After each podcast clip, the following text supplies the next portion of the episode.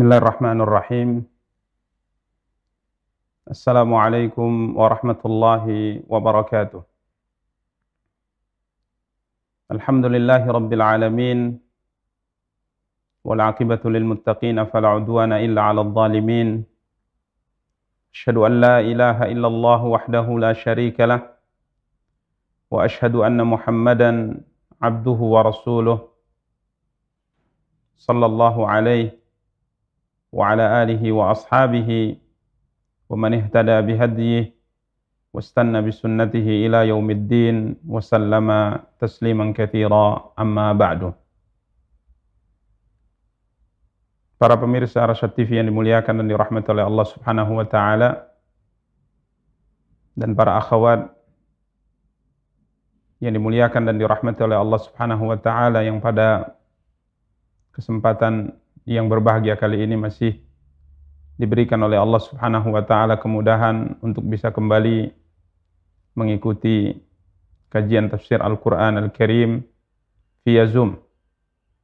Semoga Allah Subhanahu wa taala memberikan kepada kita semua kemudahan kemudahan dalam melaksanakan kemaslahatan dan kebaikan untuk dunia dan akhirat kita. Para pemirsa dan para akhwat yang dimuliakan dan dirahmati oleh Allah Subhanahu wa taala, biiznillah pada kesempatan yang berbahagia kali ini kita akan kembali melanjutkan kajian tafsir Al-Quran Al-Karim, tafsir Juz Amma, dari karya yang telah ditulis oleh Al-Syeikh Abdurrahman bin Nasir As-Sa'di rahimahullahu ta'ala.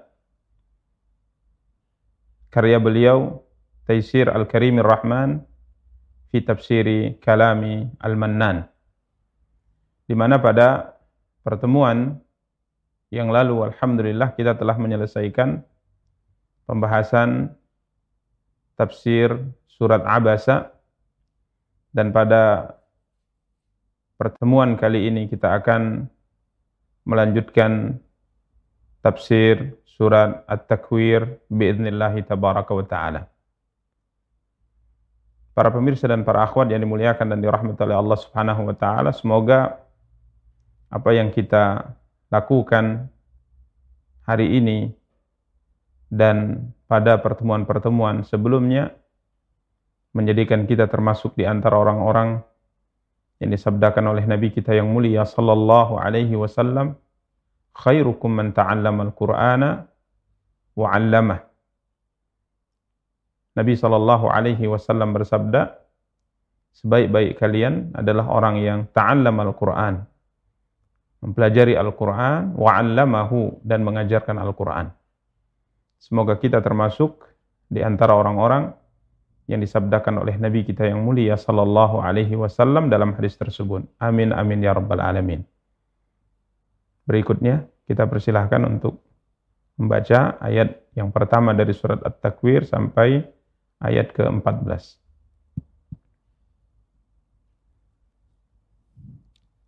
أعوذ بالله من الشيطان الرجيم بسم الله الرحمن الرحيم إذا الشمس كورت وإذا النجوم كدرت وإذا الجبال سيرت وإذا العشار عطلت وإذا الوحوش حشرت وإذا البحار سجرت وإذا النفوس زوجت وإذا الموءودة سئلت بأي ذنب قتلت. وإذا الصحف نشرت وإذا السماء كشطت. وإذا الجحيم سعرت وإذا الجنة أزلفت علمت نفس ما أحضرت Apabila matahari digulung dan apabila bintang-bintang berjatuhan dan apabila gunung-gunung dihancurkan dan apabila unta-unta yang bunting ditinggalkan tidak terurus dan apabila binatang-binatang liar dikumpulkan dan apabila lautan dipanaskan dan apabila roh-roh dipertemukan dengan tubuh dan apabila bayi-bayi perempuan yang dikubur hidup-hidup ditanya, karena dosa apa dia dibunuh? Dan apabila lembaran-lembaran catatan amal telah di, telah dibuka lebar-lebar, dan apabila langit dilenyapkan,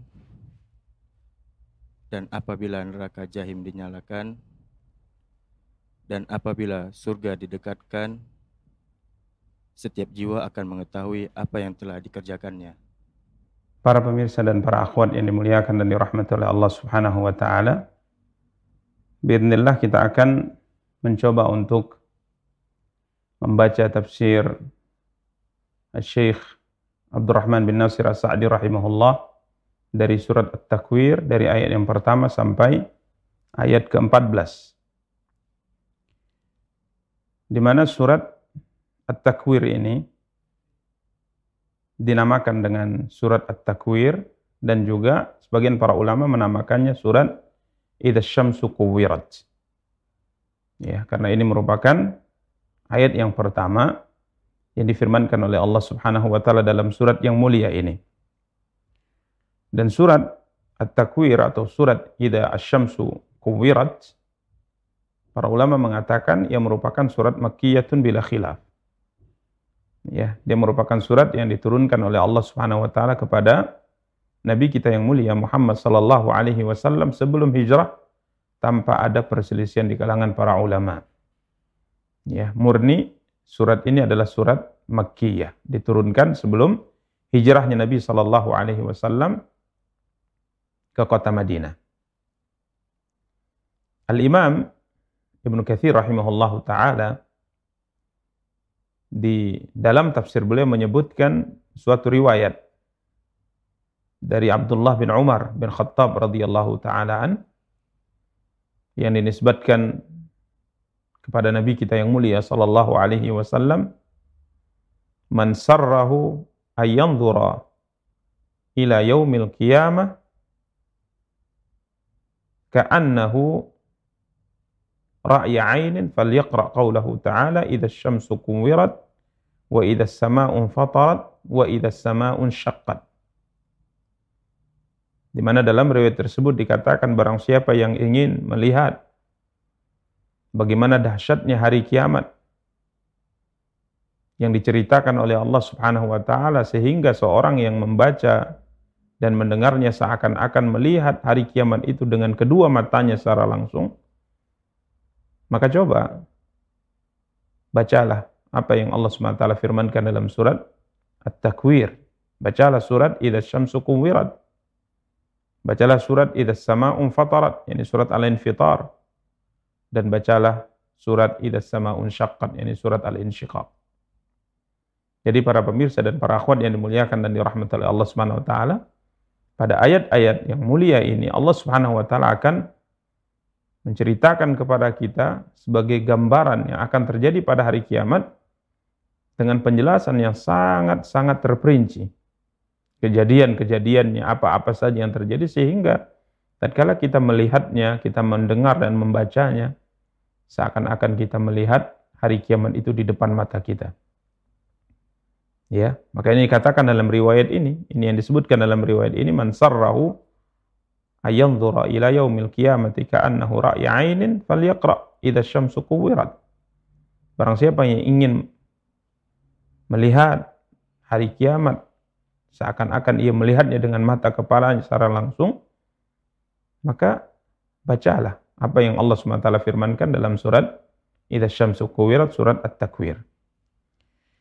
Para pemirsa dan para akhwat yang dimuliakan dan dirahmati oleh Allah Subhanahu kita akan mulai membahas ayat-ayat yang difirmankan oleh Allah Subhanahu wa taala dalam surat ini. Yang pertama, Allah Subhanahu wa taala berfirman pada ayat yang pertama, "Idza syamsu kuwirat."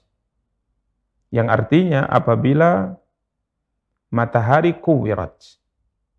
Ya, diartikan dengan digulung atau dilipat. Ya. Al-Imam Sa'di rahimahullahu taala mengatakan wadhalik idza kana yaumul qiyamah tukawwar asy-syams. Yang demikian kata beliau apabila hari kiamat telah tiba maka matahari makhluk yang sangat besar makhluk yang sangat dibutuhkan oleh manusia. Ini matahari dengan sinar dan panasnya memberikan manfaat yang sangat luar biasa kepada makhluk yang hidup di atas muka bumi. Maka Allah Subhanahu wa taala katakan pada hari kiamat makhluk ini ini matahari ini akan tukawar kata beliau. Ya. Akan dilipat oleh Allah Subhanahu wa taala, akan digulung oleh Allah Subhanahu wa taala. Ai tujma' wa tulaf. Ya, ini akan di kumpulkan dan akan digulung atau dilipat.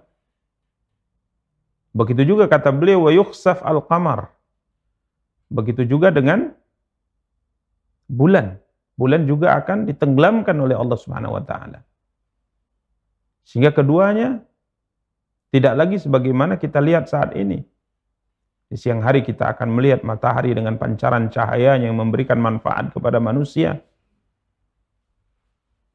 di malam hari kita akan melihat bulan dengan cahayanya yang sangat indah menyinari bumi ini dengan kelembutan cahayanya. Maka pada hari kiamat keduanya akan Allah SWT hilangkan. Dikatakan oleh Allah, matahari akan digulung, dikumpulkan kemudian digulung, begitu juga dengan bulan akan ditenggelamkan oleh Allah Subhanahu wa taala. Kemudian wa yulqayani finnar kata Imam Sa'di dan keduanya akan dicampakkan oleh Allah Subhanahu wa taala ke dalam api neraka. Yang dimaksud dengan dicampakkan ke dalam api neraka sebagaimana disebutkan oleh Al-Imam As-Sa'di rahimahullah taala ini mengisyaratkan kepada beberapa riwayat. Ya, kepada beberapa riwayat. Yang mana dalam riwayat tersebut keduanya yakni matahari dan bulan akan menjadi salah satu di antara bahan bakar api neraka. Ya, akan menjadi salah satu di antara bahan bakar api api neraka. Dalam sebagian riwayat disebutkan, maka di sini Al-Imam As-Sa'di rahimahullah taala menyebutkan dalam akhir tafsir beliau dalam ayat yang ke ayat yang pertama ini, ya. Beliau mengatakan yulqayani finnar setelah matahari digulung, setelah matahari dilipat, begitu juga dengan bulan ditenggelamkan oleh Allah Subhanahu wa taala, maka keduanya akan dicampakkan oleh Allah Subhanahu wa taala ke dalam api, yakni api neraka. Sebagai salah satu di antara bahan dari bahan bakar api neraka Allah Subhanahu wa taala untuk orang-orang yang kafir dan ingkar kepada Allah. Ya sebagaimana kita maklumi juga dalam surat At-Tahrim misalnya, ya, tatkala Allah Subhanahu wa taala berfirman, Allah Subhanahu wa taala berfirman, "Waquduhan nasu wal hijarah," kata Allah. Di antara bahan bakar api neraka Allah Subhanahu wa taala pada hari kiamat adalah bahan bakarnya adalah an-nas wal hijarah, manusia dan batu. Ya sebagaimana yang Allah firmankan dalam surah At-Tahrim ayat ke-6. Ya ayuhan nas, ya ayyuhalladzina amanu qu anfusakum wa ahlikum nara waquduhan nas wal hijarah kata Allah.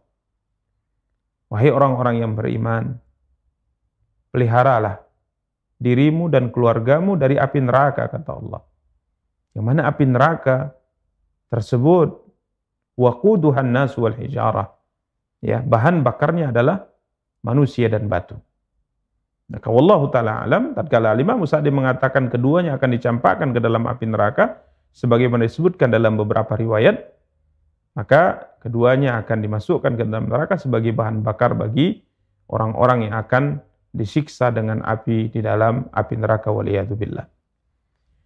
Kemudian ayat yang kedua Allah Subhanahu wa taala melanjutkan firman-Nya tentang apa yang terjadi pada hari kiamat. Yang pertama Syamsu kuwirat. Di mana matahari akan digulung oleh Allah, matahari akan dilipat oleh Allah Subhanahu wa taala. Kemudian yang kedua, yang akan terjadi pada hari kiamat wa idzan nujumun kadarat kata Allah. Dan apabila bintang-bintang berjatuhan. Ya, apabila bintang-bintang berjatuhan di mana bintang yang diciptakan oleh Allah Subhanahu wa taala yang sangat indah. Ya. Diciptakan oleh Allah Subhanahu wa taala dengan tiga tujuan. Yang pertama untuk menghiasi langit.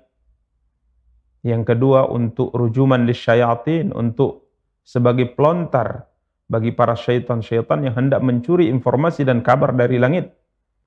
Kemudian yang ketiga bintang ini wa alamatin wa bin najmi hum yahtadun kata Allah. Ya bintang-bintang ini diciptakan oleh Allah Subhanahu wa taala sebagai tanda ya penentu arah bagi manusia. Jadi mereka bisa menjadikan bintang ini sebagai arah yang menunjukkan kepada mereka tempat yang mereka hendak tuju, baik di barat maupun di timur. Jadi bintang yang diciptakan oleh Allah Subhanahu wa taala yang sangat indah di atas langit yang jumlahnya sangat banyak. Ribuan bahkan mungkin jutaan. Jauh di atas kita akan tapi kita melihat bagaimana keindahannya dan cahayanya dan sangat besar. Pada hari kiamat Allah taala mengatakan wa idzan nujumun kadarat kata Allah dan apabila bintang-bintang berjatuhan Al-Imam Sa'di rahimahullah taala mengatakan ay taghayyarat wa tasaqatat min aflakiha. Ya, beliau mengatakan bintang ini pada hari kiamat akan taghayyarat, akan berubah. Ya, artinya berubah warnanya. Yang tadinya bercahaya, yang tadinya sangat indah, berubah menjadi gelap. Artinya Allah SWT akan padamkan cahaya padanya sehingga bintang-bintang tersebut tidak lagi bercahaya. Kemudian tasaqatat min aflakiha, kemudian akan jatuh berserakan ke bumi. Ini satu hal yang sangat yang sangat mengerikan. Bagaimana bintang yang jumlahnya ribuan di atas kita, bahkan mungkin jutaan, berjatuhan ke bumi yang kita hidup di atasnya.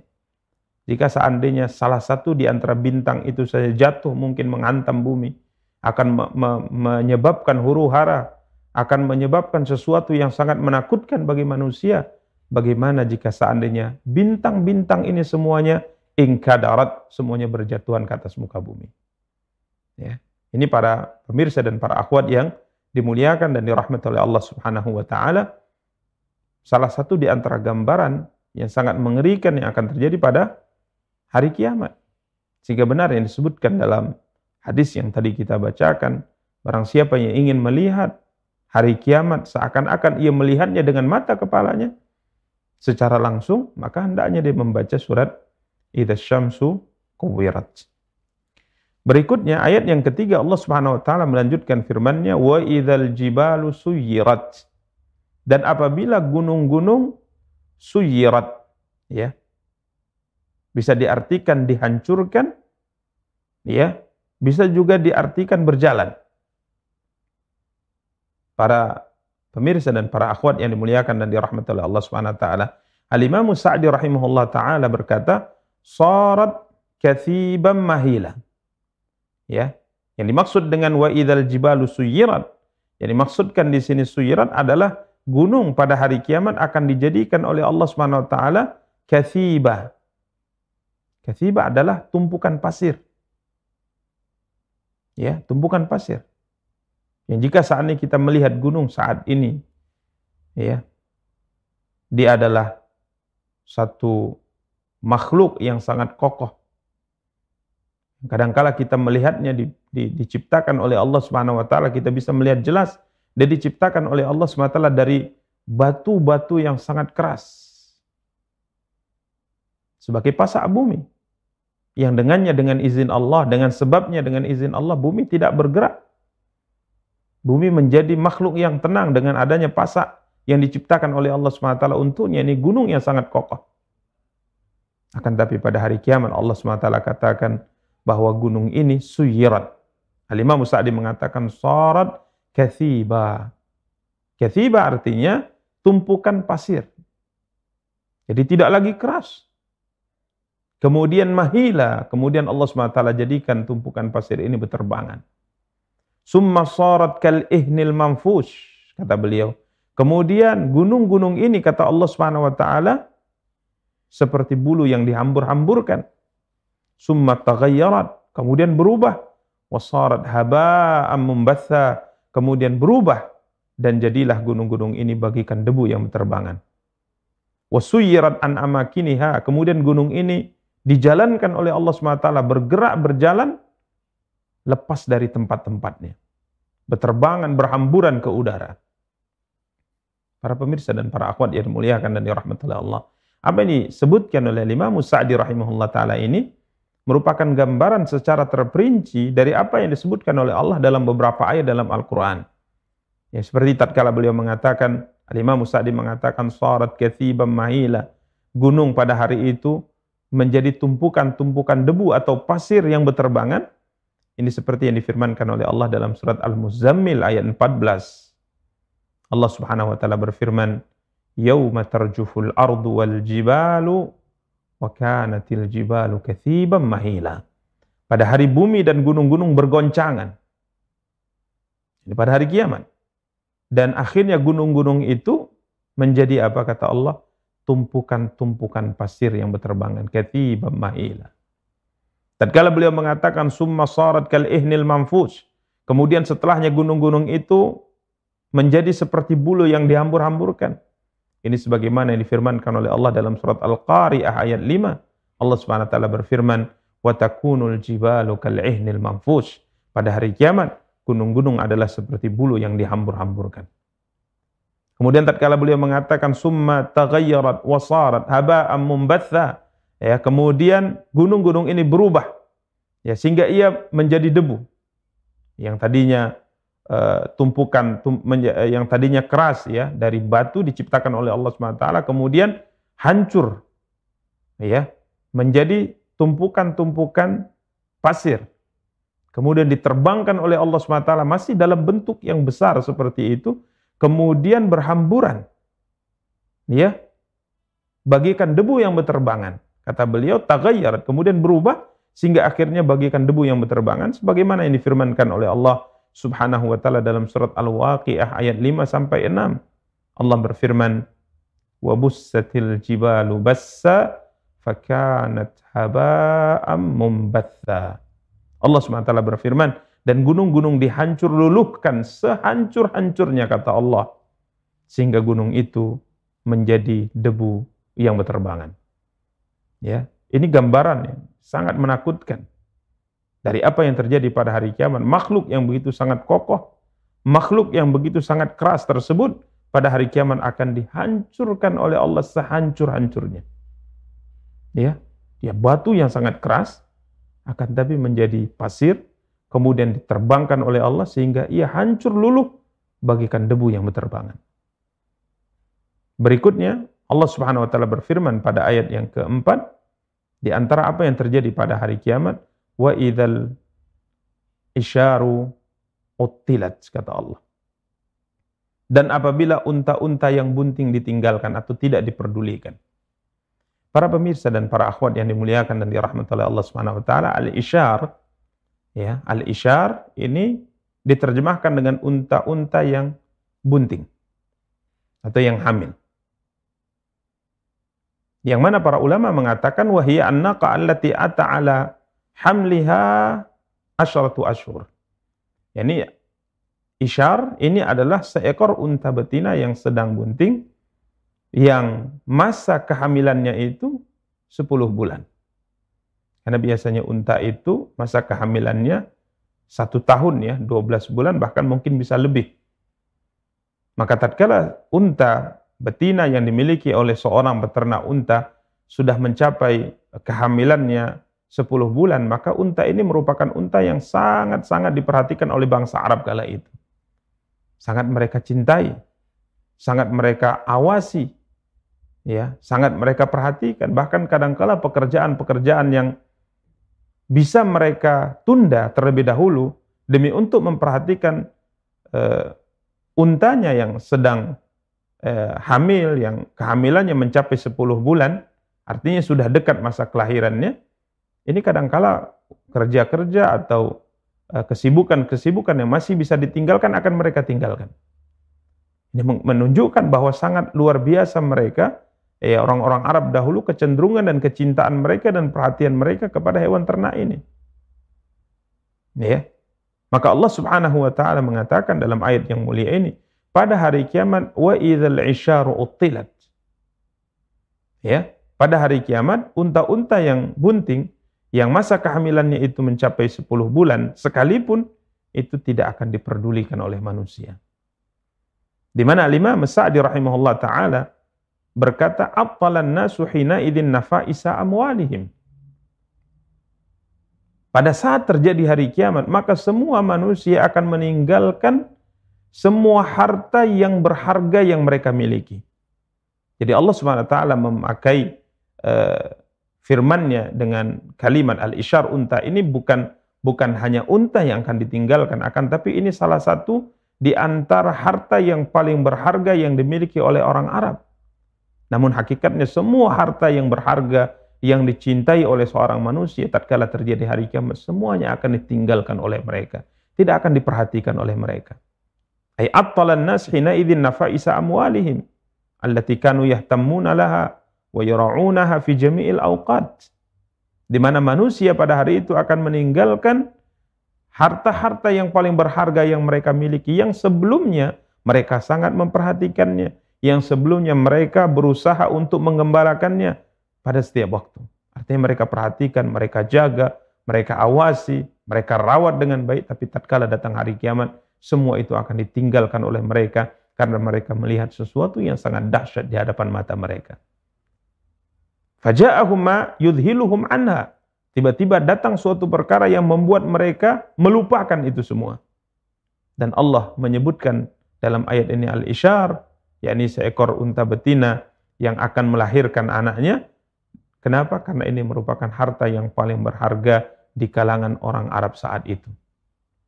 Harta yang paling berharga yang dimiliki oleh orang Arab saat itu. Artinya Allah SWT memakai kata al-isyar untuk lebih bisa dipahami oleh mereka karena mereka saat itu sangat memuliakan, sangat mencintai seekor unta yang hamil, yang masa kehamilannya sudah mencapai 10 10 bulan. Padahal hakikatnya meninggalkan semua harta yang dimiliki olehnya sekalipun harta itu adalah harta yang paling berharga di sisinya. Para pemirsa dan para akhwat yang dimuliakan dan dirahmati oleh Allah Subhanahu wa taala, ini akan terjadi pada hari kiamat. Jadi semua orang akan melupakan apa pun yang dia punya karena dia melihat sesuatu yang sangat menakutkan. Ya, sebagian para ulama menjelaskan jika seandainya yang dimaksudkan dengan wa itha wa idzal isyaru utilat dan apabila unta-unta yang bunting ditinggalkan atau tidak diperdulikan itu terjadi setelah hari kebangkitan, ini adalah suatu ungkapan yang firmankan oleh Allah yang maksudnya apabila saat itu seorang punya harta sekalipun yang sangat dia hargai, sangat dia muliakan, yang sangat dia cintai, dia pasti tidak akan tidak akan memperhatikannya jika ada. Ya, jika ada. Akan tapi sebagian para ulama mengatakan tatkala terjadi penghancuran alam semesta tentunya manusia di antara manusia masih ada yang hidup di atas muka bumi dan mereka masih punya harta ya mereka masih memiliki kekayaan yang mereka miliki dalam kehidupan dunia maka tatkala awal mula penghancuran bumi dengan dilipatnya matahari digulungnya matahari kemudian bintang-bintang berjatuhan ya bagaimana gunung-gunung diterbangkan oleh Allah dan dihancurkan oleh Allah sehancur-hancurnya maka manusia tidak lagi mengingat apa pun yang mereka miliki. Mereka tidak tidak memperhatikan apa pun yang mereka miliki. Karena melihat sesuatu yang sangat mengerikan yang ada di hadapan mata mereka. Berikutnya Allah SWT berfirman pada ayat yang kelima, wa idzal wuhusu husyirat. Ya, wa idzal wuhusu husyirat. Dan apabila binatang-binatang liar dikumpulkan kata Allah Subhanahu wa taala ay jumi'at liyaumil qiyamah. Al-Imam Sa'di mengatakan yang dikumpulkan pada hari kiamat. Agar kiranya Allah Subhanahu wa taala mengkisas antara satu binatang dengan binatang yang lainnya. Dan agar manusia melihat bagaimana keadilan Allah Subhanahu wa taala hari itu. Sampai-sampai kata beliau, seekor domba yang karena ya seekor domba yang bertanduk saat itu akan dikisas ya akan dibalas. Di mana Allah Subhanahu wa taala memberikan kesempatan untuk kambing yang tidak bertanduk di saat di dunia ia ditanduk oleh kambing tersebut maka Allah SWT berikan kepadanya kesempatan untuk menanduk kambing yang menanduknya dalam kehidupan dunia. Kemudian setelah semuanya selesai, Allah berkata kepada binatang, semuanya kuni turaba. Ya, jadilah kamu pasir atau jadilah kamu tanah sehingga mereka binatang-binatang itu kembali mati sebagaimana sebelumnya. Para pemirsa dan para akhwat yang dimuliakan dan dirahmati oleh Allah Subhanahu wa taala, ayat ini mengisyaratkan bahwa tatkala manusia dibangkitkan oleh Allah Subhanahu wa taala nanti pada hari kiamat, maka termasuk yang dibangkitkan adalah binatang. Mereka juga akan dibangkitkan oleh Allah Subhanahu wa taala. Ya. Walaupun para ulama mengatakan bahwa ayat ini yang dimaksudkan adalah binatang liar karena binatang itu ada binatang liar, ada binatang jinak. Ya, tentunya seperti binatang liar, singa, harimau dan sebagainya. Ya, sedangkan jinak seperti misalnya sapi, domba dan sebagainya, sekalipun ayat ini mengatakan apabila binatang-binatang liar dikumpulkan, maka para ulama mengatakan termasuk adalah binatang jinak. Artinya semua binatang tatkala manusia dibangkitkan oleh Allah SWT pada hari kiamat, binatang juga akan dibangkitkan dan dikumpulkan oleh Allah SWT sehingga kita manusia, semua manusia bisa melihat binatang-binatang ini. Kemudian apa yang Allah lakukan? Allah Subhanahu wa taala akan tampakkan di hadapan kita bagaimana keadilan Allah. Sehingga apa pun yang terjadi di antara binatang-binatang ini dalam kehidupan dunia, daripada kezaliman. Sampai Nabi SAW katakan, seekor kambing yang memiliki tanduk, waktu di dunia ia menanduk kambing yang tidak memiliki tanduk. Maka pada hari kiamat, kambing yang tak punya tanduk ini diizinkan oleh Allah SWT untuk menanduk kambing yang menanduknya dahulu waktu kehidupan dunia. Begitu juga dengan binatang-binatang yang lain. Ini menggambarkan bahwa tidak ada yang berlalu dari kehidupan dunia ini.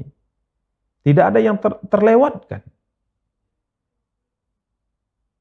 Artinya para pemirsa dan para akhwat yang dimuliakan dan dirahmati oleh Allah Subhanahu wa taala. Di saat kita menzalimi seseorang, ketahuilah bahwa kezaliman kita kepada orang tersebut akan ada kelanjutan ceritanya. Kapan itu? Kalau tidak selesai di dunia, maka pasti kelanjutan ceritanya adalah diselesaikan oleh Allah SWT di hari akhirat. Jika saat ini kita mengambil harta orang lain tanpa hak, maka harta itu akan diselesaikan oleh Allah nanti tatkala kita dibangkitkan oleh Allah pada hari kiamat. Tatkala kita pernah mencela, mengejek, menggibah, merusak kehormatan seorang muslim atau muslimah, maka masalah ini akan berlanjut nanti tatkala kita bertemu dengan Allah Subhanahu wa taala. Allah akan pertemukan kita sebagai orang yang menzalimi dengan orang-orang yang kita zalimi. Ada perhitungannya. Begitu juga sebaliknya jika saat ini kita berada pada posisi orang yang terzalimi. Maka tidak ada yang akan terlewatkan dalam urusan dunia kita ini apa pun yang diambil orang dari kita, apa pun yang dirampas orang dari kita, sekalipun mungkin hati kita saat ini sedang sakit, sedih dan susah untuk melupakannya, ketahuilah itu akan kembali kepada kita tatkala kita bertemu dengan Allah. Jangankan antara kita manusia, Nabi Shallallahu Alaihi Wasallam bersabda, ya, la tu'addunnal huquqa ila ahliha, kata Nabi SAW Nabi SAW mengatakan bahwa hak seorang hamba itu akan dikembalikan kepadanya. Akan dikembalikan kepadanya. Sampai Nabi SAW mengatakan, hatta yuqada lisyatil jalha minasyatil qarna. Dalam hadis diriwayatkan Imam Muslim dari hadis Abu Hurairah radhiyallahu taala Ya. Jadi semuanya akan dikembalikan. Kita punya hak akan dikembalikan. Akan diselesaikan oleh Allah taala Sampai kata Nabi, sekalipun kezaliman yang terjadi antar binatang. Seekor kambing yang tidak memiliki tanduk, yang hari-harinya mungkin dalam kehidupan dunia ditanduk oleh kawanannya yang bertanduk, maka pada hari akhirat kambing yang tak bertanduk ini akan diberikan kesempatan untuk mengkisos. Maka Nabi kita yang mulia sallallahu alaihi wasallam ingatkan ittaqul zulma fa inna zulumatun yaumal qiyamah. Hati-hati kalian dari dosa kezaliman. Karena dosa zalim merupakan kegelapan bagi pelakunya pada hari kiamat. Sekalipun kezaliman yang kita lakukan hatta kepada orang kafir. Jangankan kepada seorang muslim, ada perhitungannya jelas. Kezaliman kepada orang kafir juga ada perhitungan. Jangan kita menyangka tatkala kita menzalimi orang kafir selesai di dunia. Tidak akan berlanjut di akhirat. Tidak. Akan berlanjut. Jangan menyangka tatkala kita mengambil harta seorang yang kafir kepada Allah, kafir kepada Rasulnya tanpa hak, kemudian kita katakan semua ini akan berakhir di dunia. Tidak. Ini akan berlanjut di mana? Di akhirat. Sampai-sampai disebutkan dari hadis Abdullah bin Unais radhiyallahu taala Nabi kita yang mulia SAW bersabda Allah berfirman, semua penduduk neraka yang masih ada keterkaitan dengan penduduk surga, begitu juga penduduk surga yang masih ada keterkaitan kezaliman dengan penduduk neraka, ditunda masuknya ke dalam neraka dan ditunda masuknya ke dalam surga. Artinya jika seandainya ada salah satu di antara calon penduduk neraka yang akan masuk ke dalam neraka, masih ada masalah yang belum selesai antara dia dengan calon penduduk surga. Begitu juga sebaliknya, maka keduanya ditunda oleh Allah sampai diselesaikan permasalahannya. Dan lebih menakutkan lagi, hak itu akan dikembalikan kepada orang yang kita zalimi dari kita Bukan dengan dinar dan dirham lagi, bukan dengan uang lagi. Bukan dengan harta lagi akan tapi dengan pertukaran pahala dan dosa.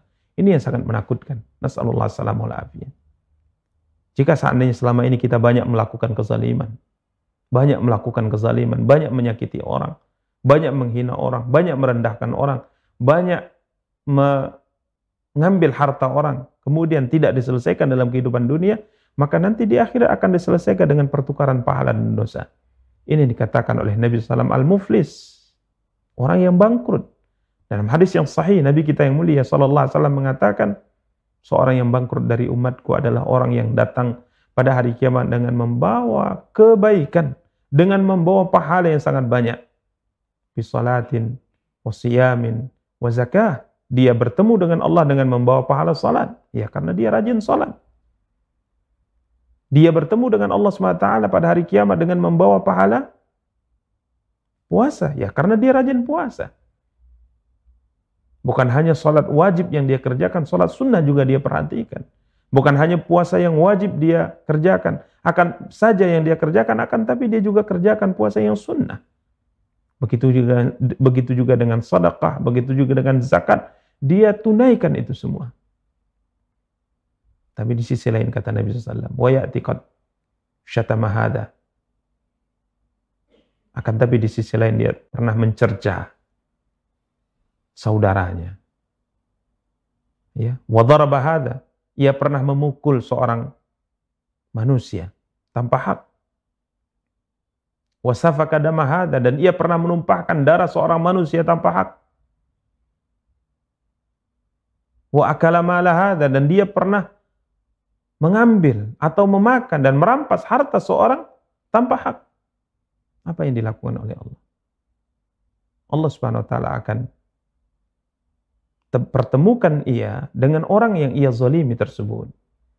Kemudian Allah taala akan perintahkan orang-orang yang terzalimi mengambil pahala orang ini. Maka pahala salatnya mulai diambil karena pertukaran. Saat itu kita tidak membawa apa pun, kita tidak membawa harta. Maka penyelesaian itu dengan pertukaran pahala dan dosa. Hatta idha faniyat hasanatu, kata Nabi. Kiranya pahalanya semuanya habis diambil oleh orang-orang yang ia zalimi. Dan orang-orang yang ia zalimi belum lagi habis. Artinya masih banyak orang-orang yang zalimi. Maka apa yang dikatakan oleh Allah? Allah perintahkan orang-orang yang ia zalimi untuk dikurangi dosa mereka dan digabungkan dengan dosanya. Apa yang terjadi? Pahalanya habis, dosanya bertambah. Kemudian Allah campakkan ia ke dalam api neraka waliyadzubillah. Maka para pemirsa dan para akhwat yang dimuliakan dan dirahmati oleh Allah Subhanahu wa taala, ini bahayanya dosa kezaliman. Ya. Jadi Allah Subhanahu wa taala bangkitkan pada hari kiamat binatang.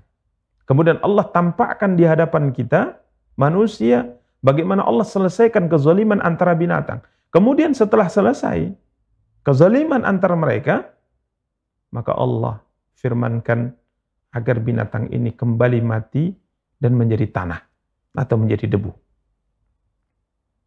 Baru kemudian permasalahan kita akan diselesaikan oleh Allah. Sehingga pernah kita singgung dari apa yang difirmankan oleh Allah di akhir surat An-Naba. Wa kafiru ya kuntu turaba. Di mana hari itu orang kafir berangan-angan mati. Tatkala mereka melihat binatang setelah diselesaikan permasalahannya Allah matikan mereka semua. Maka orang kafir mengatakan ya laitani kuntu turaba. Duhai seandainya aku hanya sebongkah tanah. Setelah selesai urusan dimatikan oleh Allah. Kiranya tidak. Manusia tidak diperlakukan oleh Allah seperti binatang. Setelah diselesaikan maka berlanjut apakah surga atau neraka. Maka para pemirsa dan para akhwat yang dimuliakan dan dirahmati Allah, sebelum saat itu tiba, masih ada kesempatan terbuka lebar untuk kita memperbaiki diri kita. Apa yang selama ini kita lakukan, maka perbaiki. Artinya jika seandainya ada kezaliman-kezaliman yang selama ini kita lakukan, maka selesaikan urusannya sebelum nanti akan diselesaikan oleh Allah. Di hari tatkala kita bangkit tidak membawa apa-apa. Jangankan harta, Pakaian saja kita tidak punya. Jangankan perhiasan, sandal saja kita tidak punya. Dibangkitkan oleh Allah uratan, hufatan, ghurlan, buhman. Nabi SAW katakan kita dibangkitkan oleh Allah dalam kondisi tidak berbusana, tidak berpakaian. Ya, telanjang. Hufatan, tidak bersandal. Ghurlan, tidak berkhitan. Buhman, dan tidak membawa apa pun kecuali amal saleh dan amal buruk yang kita lakukan dalam kehidupan dunia. Berikutnya Allah Subhanahu wa taala melanjutkan firman-Nya wa idzal biharu sujjirat. Wa idzal biharu sujjirat.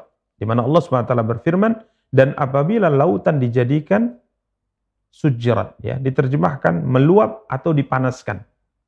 Ya. Di mana Para ulama tatkala mentafsirkan ayat yang mulia ini, mereka mentafsirkan dengan dua pentafsiran. Ya, walaupun pada hakikatnya dua tafsir ini tidak bertentangan. Jadi di, diartikan meluap dan, dan diartikan dipanaskan. Ya, ditafsirkan meluap dan ditafsirkan dipanaskan. Dan kedua tafsir ini tidak bertentangan. Nah, sehingga para ulama mengatakan, ya, namun Al-Imam Sa'di rahimahullah taala menjelaskan di sini uqidat fasarat ala idhamiha naran tatawaqqadu. Ya artinya beliau menjelaskan dengan salah satu di antara tafsir yang disebutkan para ulama, yakni sujirat di sini adalah dipanaskan atau dihidupkan api. Dengan begitu sangat luasnya lautan yang kita lihat sekarang. Tentunya dia merupakan sesuatu yang jauh lebih luas dari daratan. Saat ini kita lihat, maka laut yang sangat begitu luas ini pada hari kiamat akan dihidupkan oleh Allah SWT. Akan dipanaskan oleh Allah. Airnya menjadi panas, kemudian akan hidup api padanya. Ini hal yang sangat mengerikan. Bagaimana mungkin laut yang luar biasa luasnya tersebut akan dipanaskan oleh Allah sehingga naron tatawakadu kita melihat padanya api yang bergejolak. Ini penjelasan sebagian para ulama. Namun sebagaimana kita sebutkan tadi sebagian para ulama mentafsirkan sujirat artinya meluap, aifadat, meluap. Dan ini tidak bertentangan. Jadi pada awalnya pada hari kiamat, lautan ini akan meluap. Lautan ini akan meluap. Sehingga membanjiri dunia. Kemudian berikutnya lautan ini akan dipanaskan oleh Allah SWT sehingga akan hidup padanya api. ya Berkobar api padanya. Ini salah satu di antara hal yang sangat menakutkan dari gambaran apa yang akan terjadi pada hari kiamat wa idzal biharu sujirat dan apabila lautan dijadikan oleh Allah SWT panas atau meluap. Berikutnya Allah taala melanjutkan firman-Nya ayat ke-7, "Wa idzan nufusu zuwijat." Dan apabila ruh-ruh dipertemukan dengan tubuh. Di sini juga ada dua tafsir para ulama. Dan kedua tafsir ini tidak saling bertentangan. Artinya kedua-duanya benar. Ya diterjemahkan zuwijat dipertemukan. Artinya ruh dipertemukan dengan tubuh. Dan bisa diterjemahkan bahwa kelompok manusia yang baik ya akan dipertemukan oleh Allah dengan orang yang semisalnya.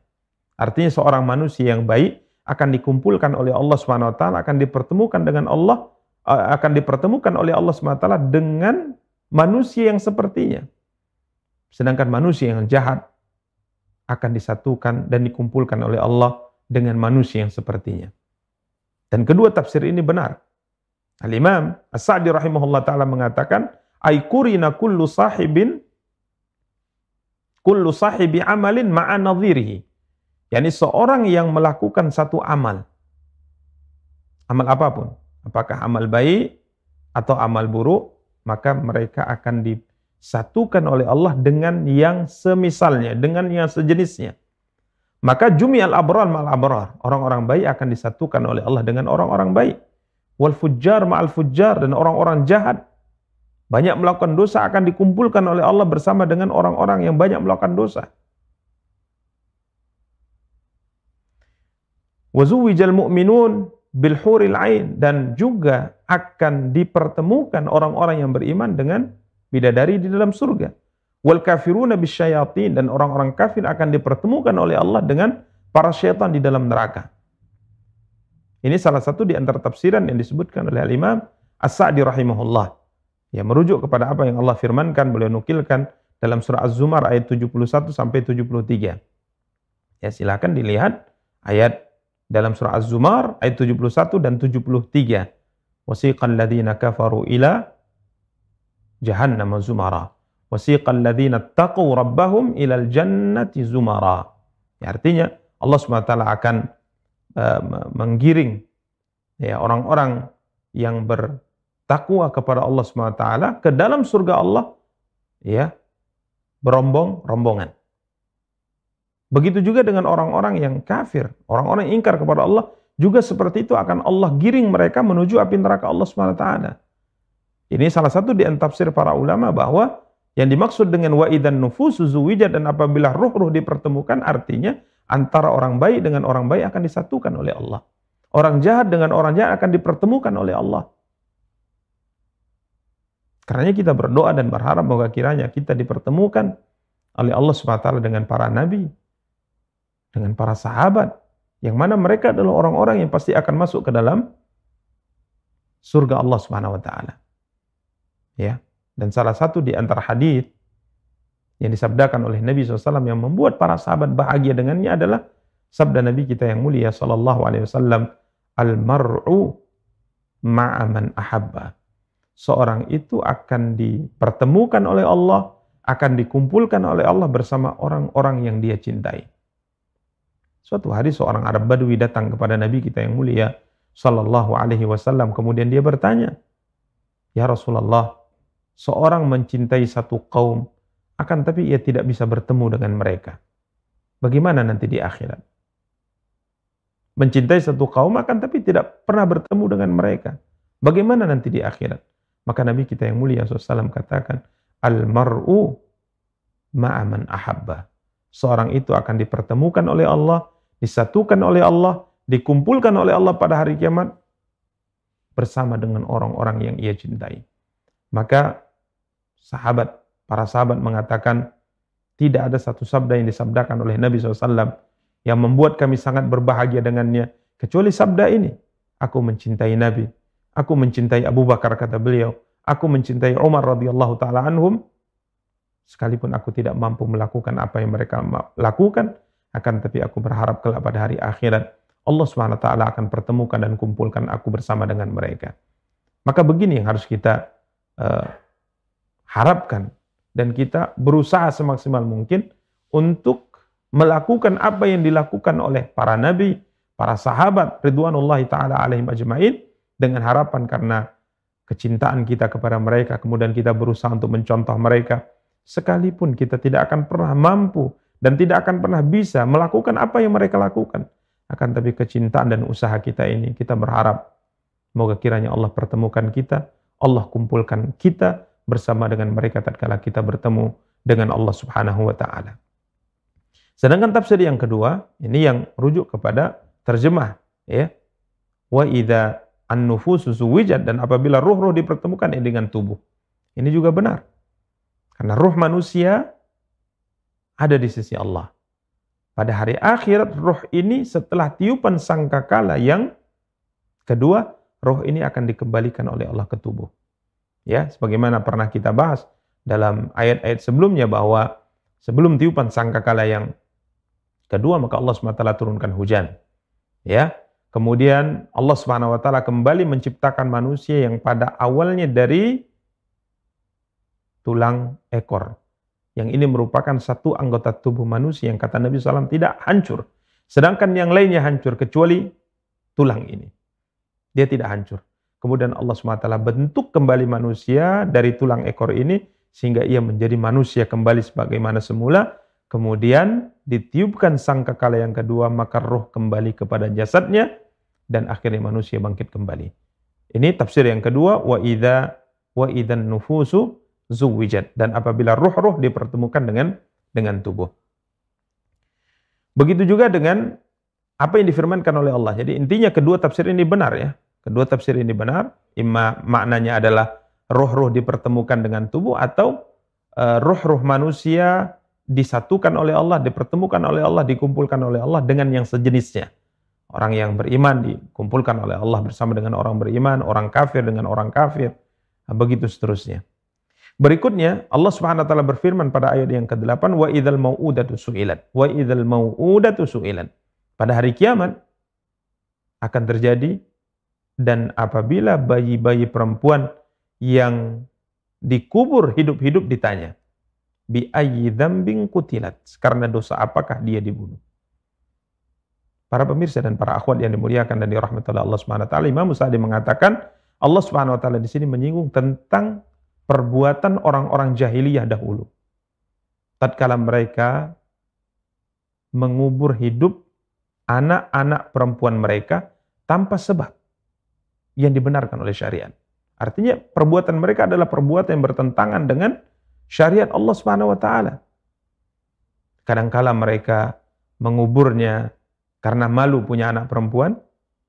Kadangkala mereka menguburnya karena kemiskinan. Ya, karena kemiskinan. Di mana sebagaimana disebutkan oleh para ulama sejarah bahwa ini merupakan kebiasaan buruk yang dilakukan oleh mereka kebiasaan buruk yang dilakukan oleh oleh mereka, yakni mengubur hidup anak-anak perempuan mereka. Ini kebiasaan buruk mereka. Sehingga dari sepuluh, para ulama sejarah mengatakan dari sepuluh orang Arab di masa itu, ya satu dari mereka ada yang melakukan ini. Ini merupakan hal yang sudah terbiasa bagi mereka. Sampai-sampai Allah Subhanahu wa taala menyinggung kebiasaan mereka ini dari apa yang difirmankan oleh Allah Subhanahu wa taala dalam surah An-Nahl ayat 58 sampai 59. Allah berfirman, "Wa idza busyira ahaduhum bil untha dhalla wajhuhu muswaddan wa huwa kadhim yatawara minal qaumi min su'i ma busyira bih ayumsikuhu ala hunin am yadussuhu fit turab ala sa'a ma yahkumun." Dan apabila seseorang dari mereka diberi kabar dengan kelahiran anak perempuan. Ada seorang datang kepadanya dan menyampaikan bahwa istrinya telah melahirkan seorang anak perempuan. Apa yang dikatakan oleh Allah? Apa perubahan dari orang Arab kala itu yang diberi kabar istrinya telah melahirkan seorang anak perempuan? Dhalla wajhuhu muswaddan. Hitamlah mukanya, merah padamlah mukanya karena marah wahwa kadhim dan dia sangat marah dengan apa yang terjadi karena istrinya melahirkan seorang anak perempuan. Yatawara minal qaumi min su'i ma busyirabih. Ia menyembunyikan dirinya dari orang banyak. Kenapa? disebabkan buruknya berita yang disampaikan kepadanya. Malu karena istrinya melahirkan anak perempuan. Ayumsikuhu ala hunin am yadussuhu fit turab. Apakah dia akan memelihara anak perempuannya ini sampai besar sehingga ia menanggung kehinaan. Dia pertahankan. Dia biarkan anaknya tumbuh besar dewasa dan setiap saatnya dia selalu terhina karenanya. Am yadussuhu fit turab. Ataukah akan menguburkannya di dalam tanah hidup-hidup? Luar biasa. Ini kebiasaan mereka. Kemudian Allah mengatakan, Alasa amayahkumun. Ketahuilah, alangkah buruknya apa yang mereka tetapkan itu. Ini tatkala mereka mengatakan Allah punya anak perempuan, yakni para malaikat, sedangkan mereka sendiri tatkala diberi kabar bahwa istrinya melahirkan anak perempuan saja seperti itu sikapnya. Jadi kembali ini merupakan satu hal yang mereka biasa lakukan, membunuh anak perempuan hidup-hidup. Dan kalau ini kita baca sejarah, sangat luar biasa. Karena membuat kita menangis bagaimana kasih sayang hilang dari hati seorang ayah. Karena kala dikubur dalam kondisi masih bayi, atau dicampakkan dari atas tebing, sehingga mati karenanya. Atau kadangkala karena ada kesibukan, seperti misalnya sang istri melahirkan, ya sedangkan suaminya masih dalam perjalanan jauh yang mungkin dalam waktu sekian waktu baru kembali ke kampung halaman, maka sang anak kadangkala sudah mulai bisa berpikir. Sang anak sudah mulai bisa berbicara. Sang anak bisa sudah bisa tahu apa yang akan dilakukan padanya. Akhirnya mereka kubur hidup-hidup. Ini yang mereka lakukan. Maka Allah SWT ingatkan, wa idzal mau'udatu su'ilat bi ayyi dzambin qutilat. Dan apabila bayi-bayi perempuan yang dikubur hidup-hidup itu ditanya, karena dosa apakah dia dibunuh? Jadi jika seandainya sang anak ditanya, karena sebab apa dia dibunuh, ini ancaman dan teguran keras bagi yang melakukannya. Ada perhitungan. Kenapa engkau membunuhnya? Kenapa engkau melakukan itu? Tentunya bagi orang yang melakukan kesalahan tatkala ditanya seperti ini, maka tidak ada akhir daripada perjalanannya kecuali neraka Allah Subhanahu wa taala. Berikutnya pada ayat yang ke-10 Allah Subhanahu wa taala berfirman wa idzas suhufu nusyirat. Wa idzas suhufu nusyirat. Dan apabila catatan-catatan amal perbuatan manusia dibuka. Al-Imam Sa'di rahimahullah taala mengatakan wa idzas suhuf ay al-mustamilah ala ma'amilahul amiluna min khairin wa syar. yakni catatan-catatan yang tercatat di dalamnya apa yang dilakukan oleh mereka dari kebaikan maupun kejahatan. Nusyirat akan dibuka. Karena tatkala seorang manusia meninggal, maka catatan ini ditutup oleh malaikat. Habis. Selama dia hidup, dicatat semuanya. Tidak ada yang terlewatkan dari catatan malaikat ini. Kemudian tatkala seorang meninggal, maka catatan ini ditutup. Kapan dibuka? Dibuka tatkala ia dibangkitkan oleh Allah dan Allah SWT perintahkan ia untuk apa? Membacanya dan melihatnya.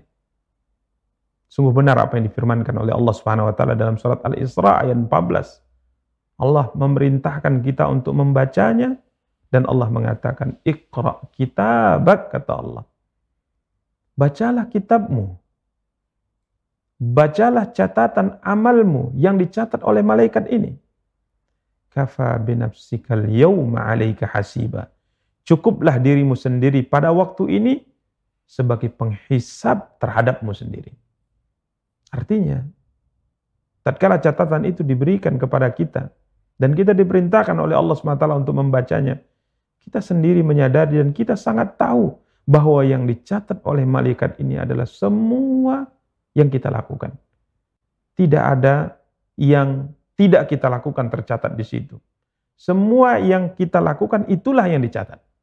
Maka Allah mengatakan, "Kafa binafsikal yawma 'alaika hasiba." Cukuplah dirimu sebagai penghisap pada hari ini. Artinya engkau sadari itu semua bahwa yang tercatat adalah amal perbuatan yang kau lakukan. Al-Imam Ibnu Katsir mengatakan, "Innaka ta'lam annaka lam tudlam wa lam yuktab 'alaika ghaira ma 'amilta." engkau sudah tahu dengan sendirinya bahwa engkau tidak dizalimi dan tidak ada yang dicatat di situ kecuali yang sudah engkau lakukan. Ya. Tidak ada yang dicatat di situ engkau tahu bahwa tidak ada yang dicatat kecuali yang engkau lakukan. Ini yang dimaksud dengan firman Allah wa idzas dan apabila catatan-catatan amal perbuatan manusia dibuka tatkala ia dibangkitkan oleh Allah Subhanahu taala pada hari akhirat. Kemudian berikutnya pada ayat yang ke-11 Allah Subhanahu taala berfirman wa idzas samaa'u kusyitat dan apabila langit dilenyapkan. Imam Sa'di mengatakan uzilat, dilenyapkan, dihilangkan.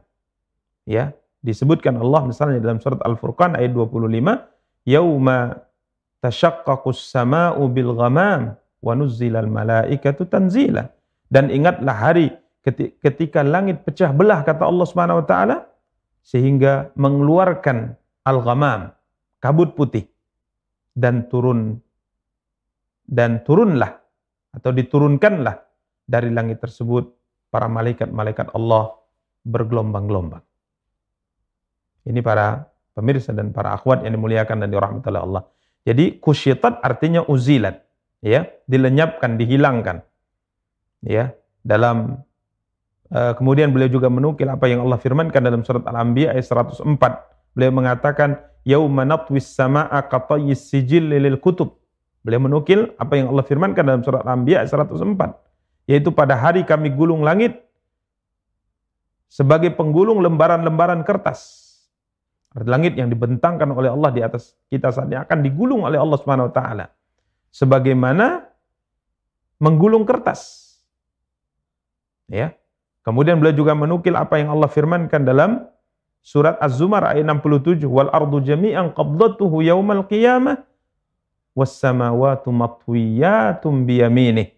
Ya, di mana Allah Subhanahu wa taala eh, berfirman dan pada hari kiamat di mana langit akan digulung oleh Allah SWT dengan tangan kanannya. Ya. Wassamawatu matwiyatum biyamini. Pada hari kiamat langit akan digulung oleh Allah SWT dengan dengan tangan kanan. Artinya langit pada hari ini akan kusyitat, yakni akan dihilangkan oleh Allah, akan digulung oleh Allah SWT sehingga kemudian diturunkan dari langit ini para malaikat-malaikat Allah secara bergelombang-gelombang. Kemudian pada ayat yang ke-12 berikutnya Allah SWT berfirman wa idzal jahimu su'irat dan apabila neraka jahim dinyalakan. Al-Imam Sa'di mengatakan uqida 'alaiha fasta'arat wal tahabat iltihaban lam yakun laha qabla dhalik. Ya, di mana api neraka akan dihidupkan sehingga dia akan hidup membara, hidup berkobar-kobar. Yang sebelumnya tidak pernah terjadi seperti ini. Jadi ayat yang mulia ini tidak kemudian uh, menjelaskan bahwa neraka hari ini tidak ada.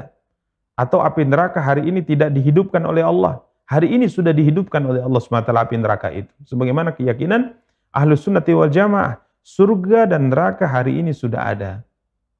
Neraka sudah dihidupkan oleh Allah. Karena dalam beberapa riwayat Nabi SAW katakan bahwa e, neraka diizinkan oleh Allah SWT untuk bernafas dua kali. Ya di musim panas dan di musim dingin. Ya sehingga Nabi SAW mengatakan Eh, begitu sangat panasnya hawa api neraka di musim panas dan begitu sangat dinginnya hawa neraka di musim di musim dingin. Artinya neraka saat ini sudah dihidupkan oleh Allah.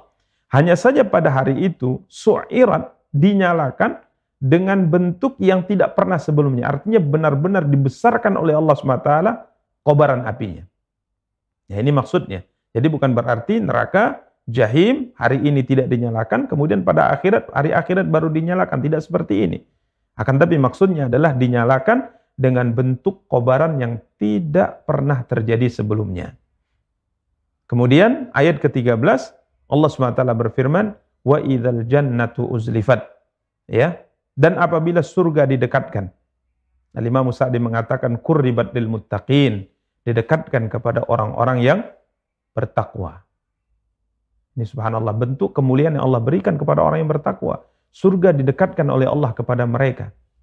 Karena ini salah satu di antara doa yang diajarkan oleh Nabi kita yang mulia sallallahu alaihi wasallam kepada kita melalui ibunda kita Aisyah radhiyallahu taala anha diriwayatkan oleh Al Imam Ibnu Majah di antara doa yang diajarkan Nabi sallallahu alaihi wasallam Allahumma inni as'alukal jannata wa ma qarraba ilaiha min qawlin aw amal wa minan nar wa ma qarraba ilaiha min qawlin aw amal.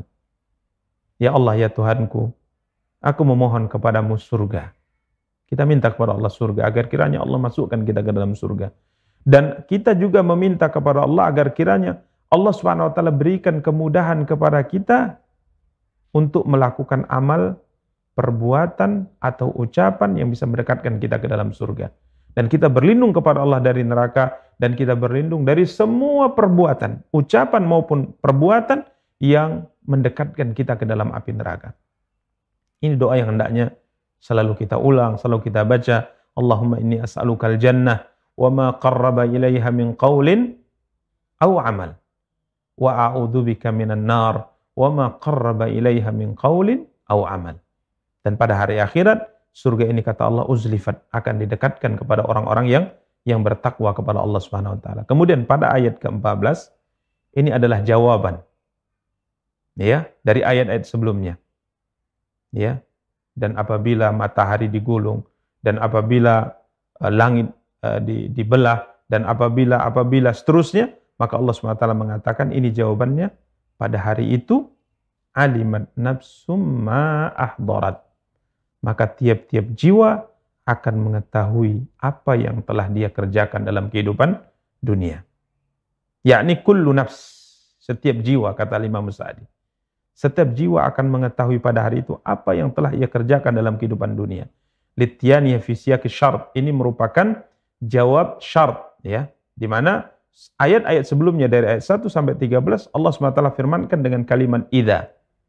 Ya, dan apabila dan apabila Ya, Allah ceritakan tentang kejadian-kejadian yang akan terjadi pada hari kiamat, maka pada ayat ke-14 Allah mengatakan, apabila semua itu terjadi, maka manusia, maka setiap jiwa akan mengetahui apa yang telah ia kerjakan dalam kehidupan kehidupan dunia. Sehingga para pemirsa dan para akhwat yang dimuliakan dan dirahmati oleh Allah Subhanahu wa taala, Al-Imam As-Sa'di rahimahullah taala mengatakan bahwa apa yang diceritakan oleh Allah Subhanahu wa taala pada ayat di atas ini merupakan perkara yang menggetarkan hati seorang manusia. Ini merupakan perkara yang memperdalam kesedihan seorang manusia. Ini merupakan perkara yang akan terjadi membuat kita bergetar karena ketakutan. Sesuatu yang akan mengerikan terjadi. Maka hendaknya orang yang memiliki akal, orang yang memiliki hati, berusaha untuk mempersiapkan dirinya untuk hari yang sangat menakutkan ini.